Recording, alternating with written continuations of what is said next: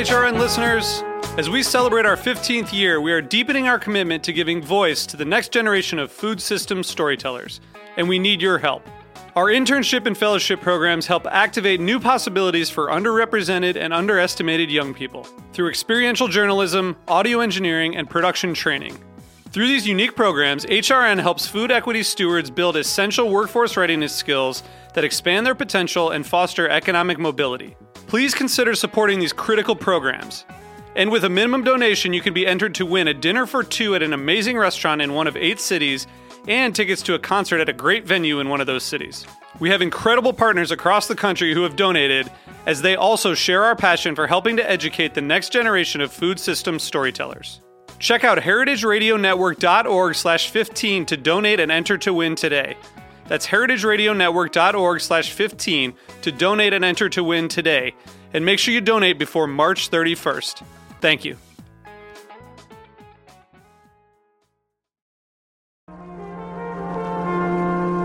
Broadcasting live from Roberta's in Bushwick, Brooklyn, you're listening to heritageradionetwork.com.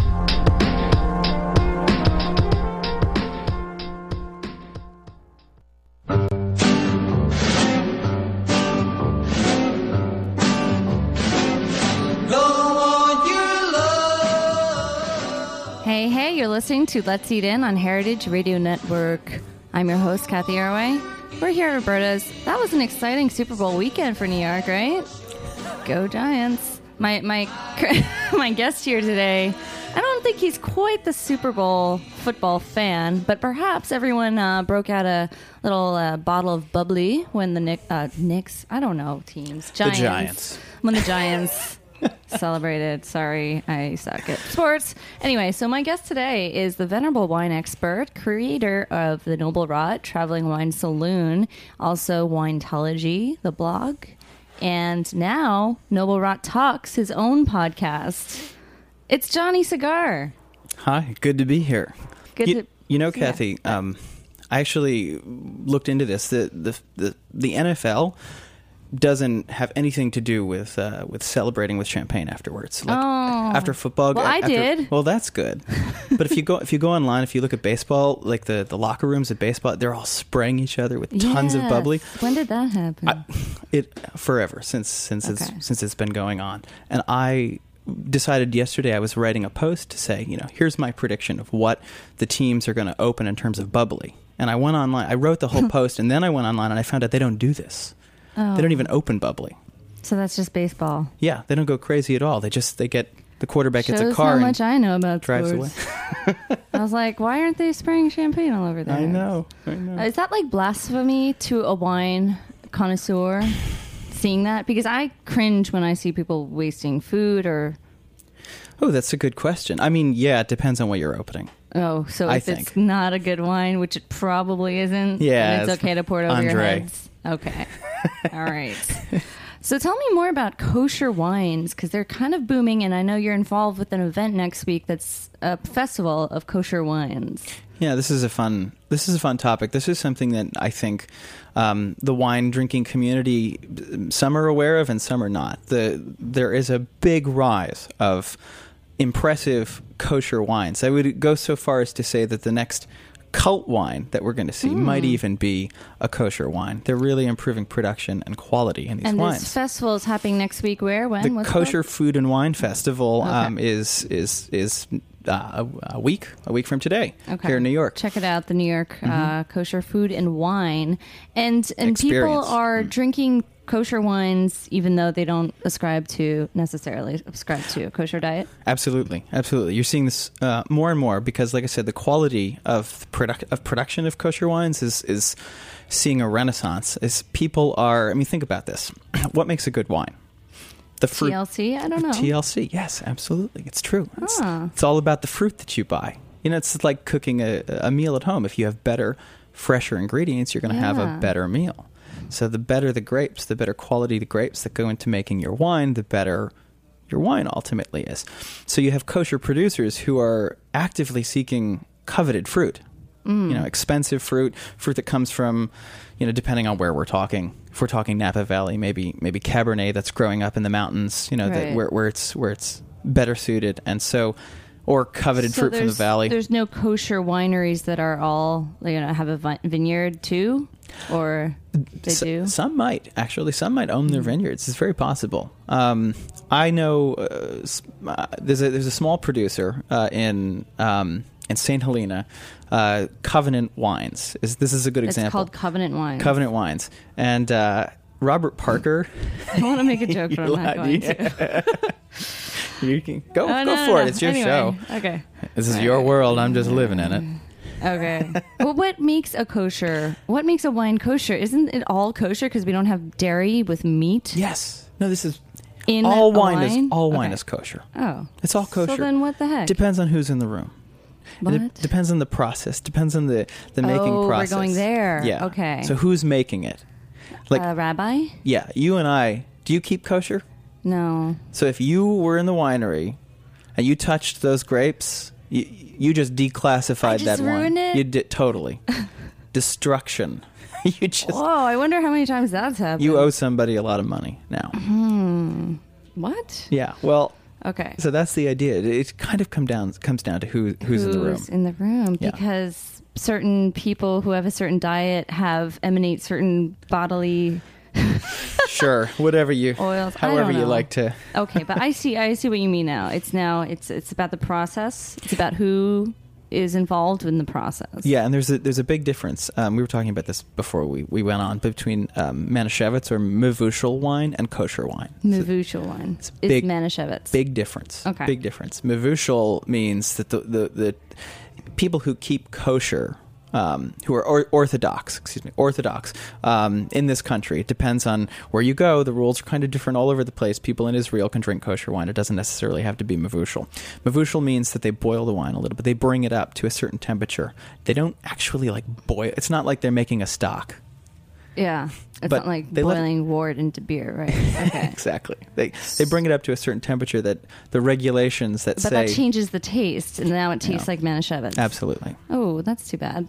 So the good news is that there are kosher wines that don't go through that process and are using incredible fruit and are producing brilliant, beautiful wines. So that's the Renaissance. Is it okay to drink it if I'm not kosher? I wouldn't recommend it. Yeah, I'm nervous about this festival. You can drink it, but don't pour it for somebody who is kosher, because then you've just done a bad thing. Oh, really? Yeah. Whoa! Don't try to rain on anybody's parade. But what are you going to do? So you're pouring? No, I'm not pouring. No, I'm there to. I'm there to look. I'm there to taste. So tell me, because you are pouring beer. I mean, wine. I'm sorry. I work at a brewery. You're pouring wine, and at this event, so the Noble Rot is... No. What? I'm not pouring at the event. I'm just going to be there. Oh, I know. I'm talking about your Noble Rot event. Oh, talk about... Yeah, sure. Mm-hmm. So you're traveling wine club of unique wine-related tastings, social gatherings, sometimes with a little theatrics involved or food involved, and this one coming up, which is sold out already, unfortunately. I'm going to point out that we haven't had any wine, by the way. Oh, sorry, just water for me. This one coming up, it's a dinner. Yeah. Noble Rot paired with somebody's supper club. Yeah, dinner? This is a big leap of faith for us. Okay. For the Noble Rot. And you've been doing stuff like this. Not a sit-down dinner, though. We've never gone that direction. It's always been standing. We pride ourselves in the idea that the tastings are standing. Right, that's right. They're very social, and they are very social. But we wanted to try something a little different, and a little bit of that comes from the experiences that I had last year, 2011, and when we did that dinner and I did a tasting for my book, everyone just really tackled the buffet. Well, you made some pretty good food. That was part of it too. It was supposed to be classy, though. Oh, it was classy though. But so nothing but. Okay, so you learned from this and you decided, why not? Let's do a dinner. Kind of. I left New York. I was out in California for 5 months last year, taking part in the harvest. And so I was in California. I was in San Francisco and in the Napa Valley area. If any of your listeners follow our you know, our club know that about a year ago, I parted ways with my collaborator. And as soon as we sort of parted ways, I left and I went to really dive into the wine industry out there, but also the food, you know, culture. San Francisco's got an incredible culture of food clubs. The supper clubs that exist out there are very different from the clubs that exist here in New York. Yeah, how so? In one very specific way, they're kind of businesses. I mean, a lot of the clubs here in New York are crazy people. Yes. Folks who work, full-time jobs and need to unleash. Yes, that's so true. Right? At the end of the day, we're going to cook 18 courses. And we're going to lose $200,000 on it. Exactly. Yeah. No, that's exactly right. We're like, it's a cash crop. It's a cash cow for them, right. I should say. And we're very sporadic, Yeah. In San Francisco, a lot of these clubs are run by legit chefs who, not to say that supper clubs here in New York aren't run by legit chefs, but a lot of them are cooks. A lot of them haven't come from kitchens. Right. So the folks in San Francisco, a lot of them came from kitchens, decided they're going to start something on the side because the scene is, the whole world is, struggling. Everybody's struggling right now. So everybody's trying to be sort of an entrepreneur. But what's ended up happening is a lot of them have created these amazing catering services that also happen to continue to host these very clandestine dining experiences, and San Francisco loves that. There's a great example of a group called the Stag Dining Group. Oh yeah, and they're wonderful. We met them a while ago when a group of us helped out with the Michelin Guide release parties in San Francisco, and they are a great group of five guys who put on classy affairs and really blow their events out of the water. Or, is that a home environment? No, though? And that's another big difference. That's interesting. No, one of them lives in L.A. He's an actor. Where do they host these things? All sorts of wonderfully unique, cool places around San Francisco. San Francisco has fabulous venues. It's very welcoming to these dining experiences. Isn't it illegal though? Isn't that the whole point of doing the underground supper club? Is at a home, and then you don't have to license any spot. Maybe here in New York, where everything is illegal, where we're just constantly living in a world of right. But if you do it at home, then it's kind of just like it's a dinner party, sort of. Kind of, but a lot of these groups have taken it to the next level.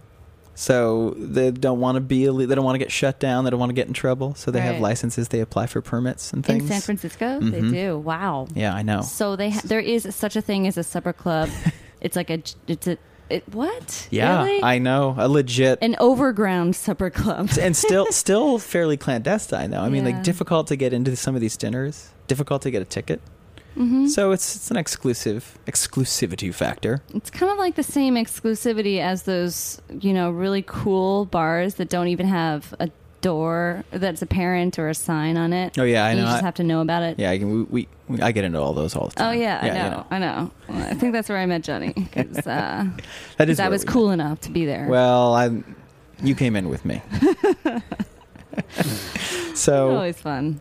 That experience, though, getting to meet and know these folks and see how they run their operation, just kind of sat with me. It just kind of, seems like a good idea. Put it in the back of my mind. Yeah. Okay. So when I got back out here in November of last year, sort of let the whole experience settle in. I went out to work in a cellar. I went out to work in a tasting room. I helped a brand in Napa Valley, in right? Napa Valley, yeah. Exactly. I helped a brand new winery establish the voice of their brand online because of all that other stuff that I do. And did you pick any grapes during the harvest season? They wouldn't let me touch the grapes. They wouldn't let you touch them. And it had nothing to do with my being kosher or not kosher. They just took one look at me and they said, "You can probably clean yet, really well." The harvest time was right after you left, I think. No. It was happening while I was there. It was a very late harvest this year. Oh, was it? Yeah. Interesting. October is when they really started bringing in the red grapes. Late October. Oh, that must have been exciting though to watch and see the full season. And, amazing. Absolutely amazing. It looks like you're only just expanding and growing this Noble Rot. You got a talk show, which we'll talk about after our talk show break. Mm-hmm. Because this is very disconcerting, actually. You're having a talk show, and we're on this talk show. Hmm. It's a podcast. Who's interviewing who here? Who is interviewing who? It's getting a little meta. But I know you picked a song, so I thought we'd jump over to that. Mm-hmm. And it's by Sir... Francis Albert Sinatra. All right. We'll be right back.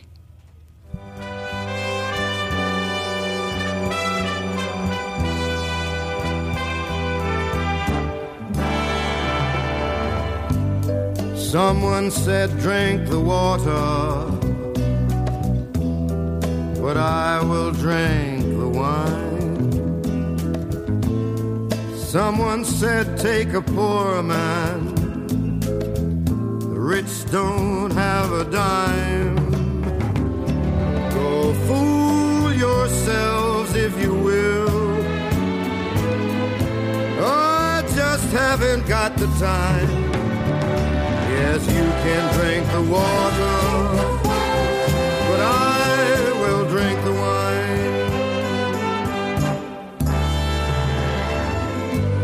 Someone gave me some small flowers, I held them in my hand. I looked at them for several hours,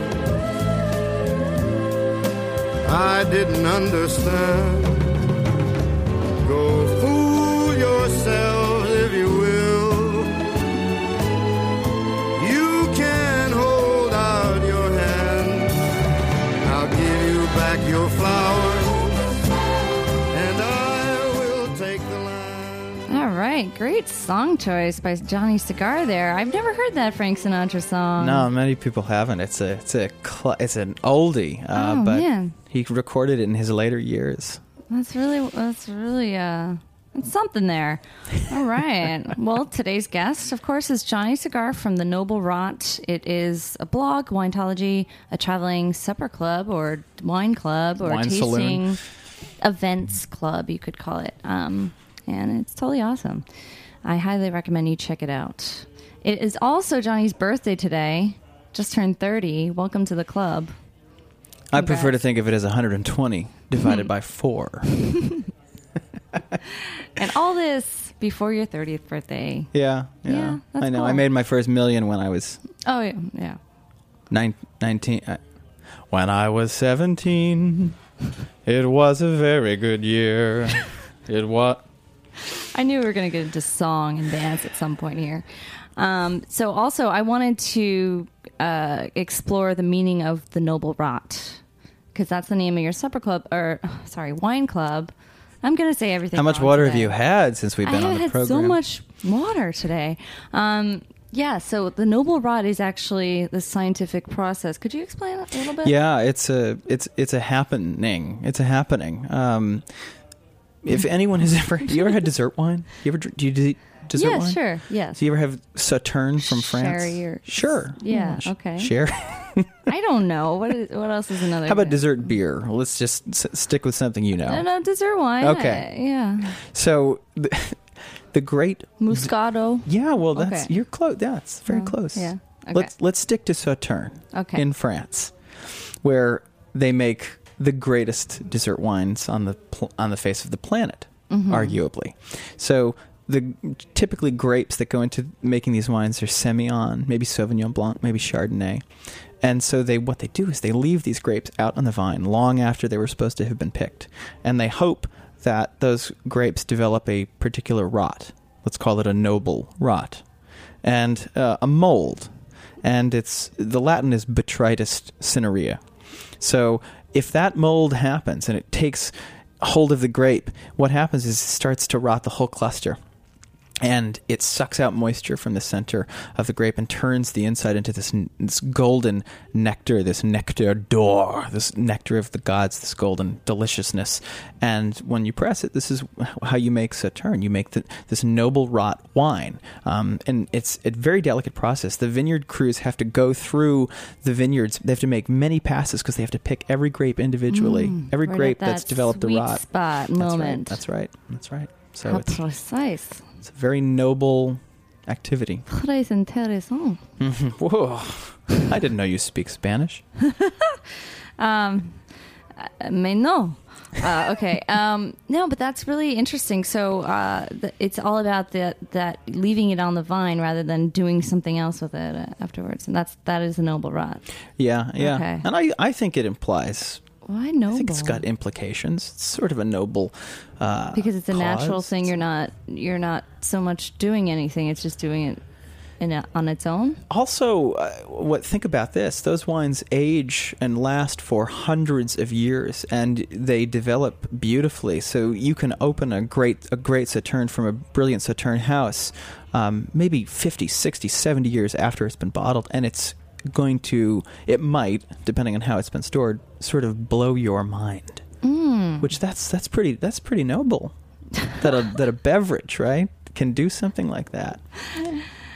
Well, what happens if you open up a beer that's been hanging out for 100 years? I don't know. I'm not the person to ask about that. I mean, there is actually very similar comparisons to that with beer, as far as I'm concerned. And yeah, some beers are very good for aging over others, but that's the topic of another blueberry episode. Beer? No, you can't. I'm teasing. I don't mean to diss the beer community. I love beer. In fact, I drank beer last night. Oh, gosh. We should make like a cross between beer and wine just to check it out. I don't know. What we'll call it a weir. Bine. Okay. Bine weir. we better trade that mark before somebody gets on it. All right, Johnny. Okay, what is the ultimate? And, next week will be Valentine's Day, and I know you have a lovely wife, Amanda, who she's a brilliant ballerina, but still with me too after all that time. We were apart while I was in California. When I came back, congratulations. Thank you. I know, I'm impressive. Lucky. So you must have a really good answer to this question, which is, Valentine's Day, it's something romantic. What do you think is like the ultimate date meal? It could start, however you want. Date meal? Yeah. What's food? This is a good question. Mm-hmm. I think here's my take on Valentine's Day, right? Because we all know that this is a holiday that is around, thank you, Hallmark, right? Yeah. I think it's a great opportunity for people to say, I'm going to celebrate the things that I love, right? That's sort of the idea when you boil it down. So my ideal Valentine's Day meal would be going out and indulging in something maybe you haven't had in a while, but something that you absolutely love, something that when you think of a food, even a wine, and hopefully the two will go together, something that you think of that just makes you pop out of bed in the morning and go, I can't wait to get to the grocery store if you're going to make it, or I can't wait to get to that restaurant to have that particular meal. And it makes you happy, right? Because it makes you happy, it makes you feel good.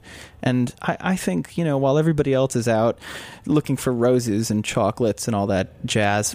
You should dig deep and dig deeper. Remember some things that they like, but maybe haven't had in a while. Yeah, that's something that you love. I'm going to give you an example. Okay. At Whole Foods, they make a tiramisu. It is the best tiramisu that I think I have ever had. And what am I going to do on Valentine's Day? I'm going to go and I'm going to buy. They sell them in like the whole size. I'm going to have an entire tiramisu cake to myself because I can, because I'm an adult. I have no mother over my shoulder saying, one piece is enough. Two pieces is. Is that the entire meal? That might be for me. Okay. In fact, what I really would love to do is get brownie batter and whip that up and just eat that whole thing. That is a lifelong dream of mine. Something that you got to return to every once in a while, I guess. Man. Yeah. Okay. All right, so sweets. You got a serious sweet tooth here. I do. I have a very real chocolate obsession. I can't go many days without having some form of chocolate. Oh, dear. Dark chocolate. So what about like a first date meal? What is the ideal meal here?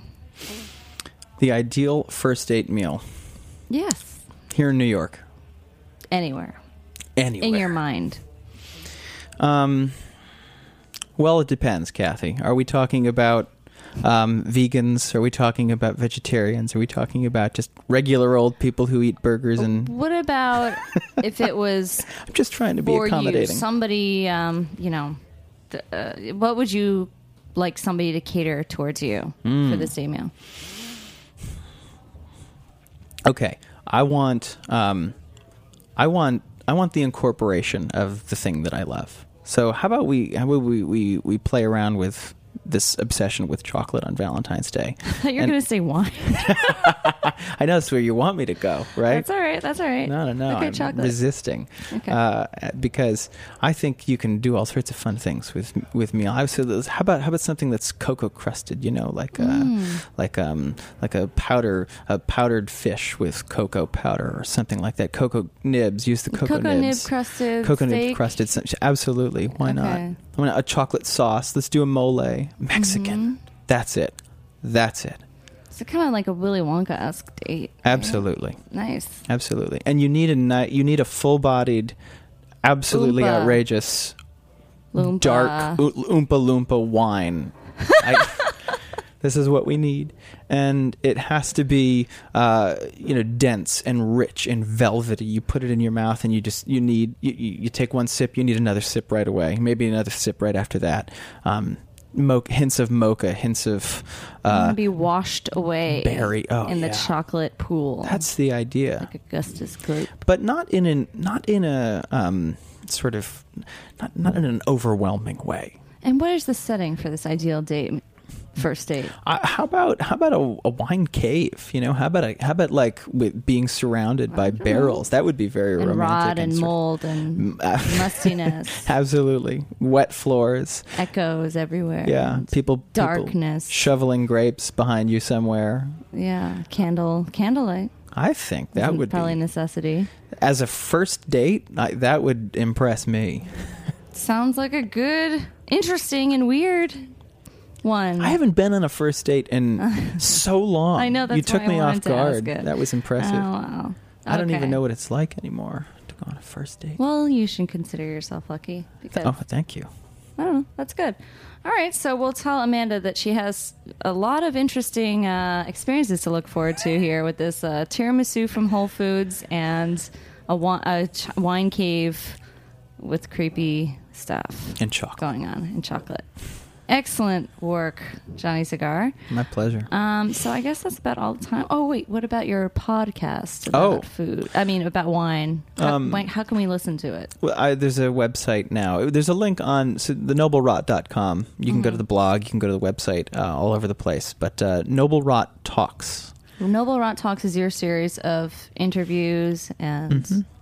Spotlights on different vintners, or winemakers, vintners, people in that industry get a chance to listen in on their lives' experiences, and it's kind of got this American life, a little bit of this American life feel. So it differs from this because we're not goofing around so much. It's very serious, and it's not a live interview. Basically, it's you putting together this edited episode. Indeed. Cool. So indeed. Who do we have to look forward to hearing soon? Well, there are already about 10 up, so if people haven't heard them, they can go and listen to them. The last one was with a gentleman named Chris Phelps, winemaker, who makes a wine called Ad Vivum, which is a small production. He also makes wine for Swanson Vineyards, which is one of the places that I actually worked when I was out in the valley.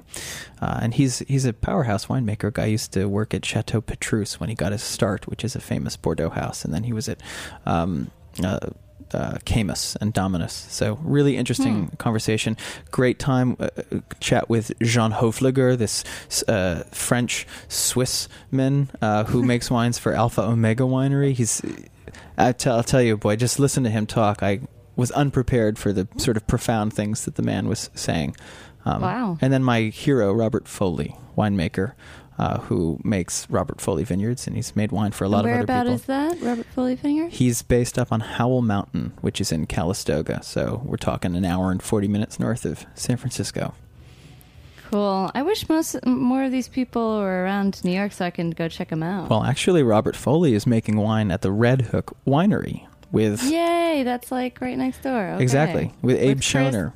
and Christopher. Yes, who's the resident in... Yeah, he's a brilliant guy. Awesome. And they're getting a new space. They're moving right now to a new space. Oh, really? Mm-hmm. I got to check out your podcast then. I'll get the whole scoop. Indeed. Neat. Oh, yeah. So I look forward to your continuing of that series. Thank you. They sound like pretty involved and very intense. So yeah, they're intense. I don't joke around. There's no fooling around. Yeah. I have to drop everything totally. Hey, there's a station for everything. There's a podcast for everything, right? Agreed. All right. So we're about to wrap up our little podcast too with Johnny Cigar from the Noble Rot. Thank you so much for being on air, and have a great Valentine's Day next weekend. Thank you for having me, Cathy. I'd like to thank Jack and everyone at Heritage. See you next week. Cheers.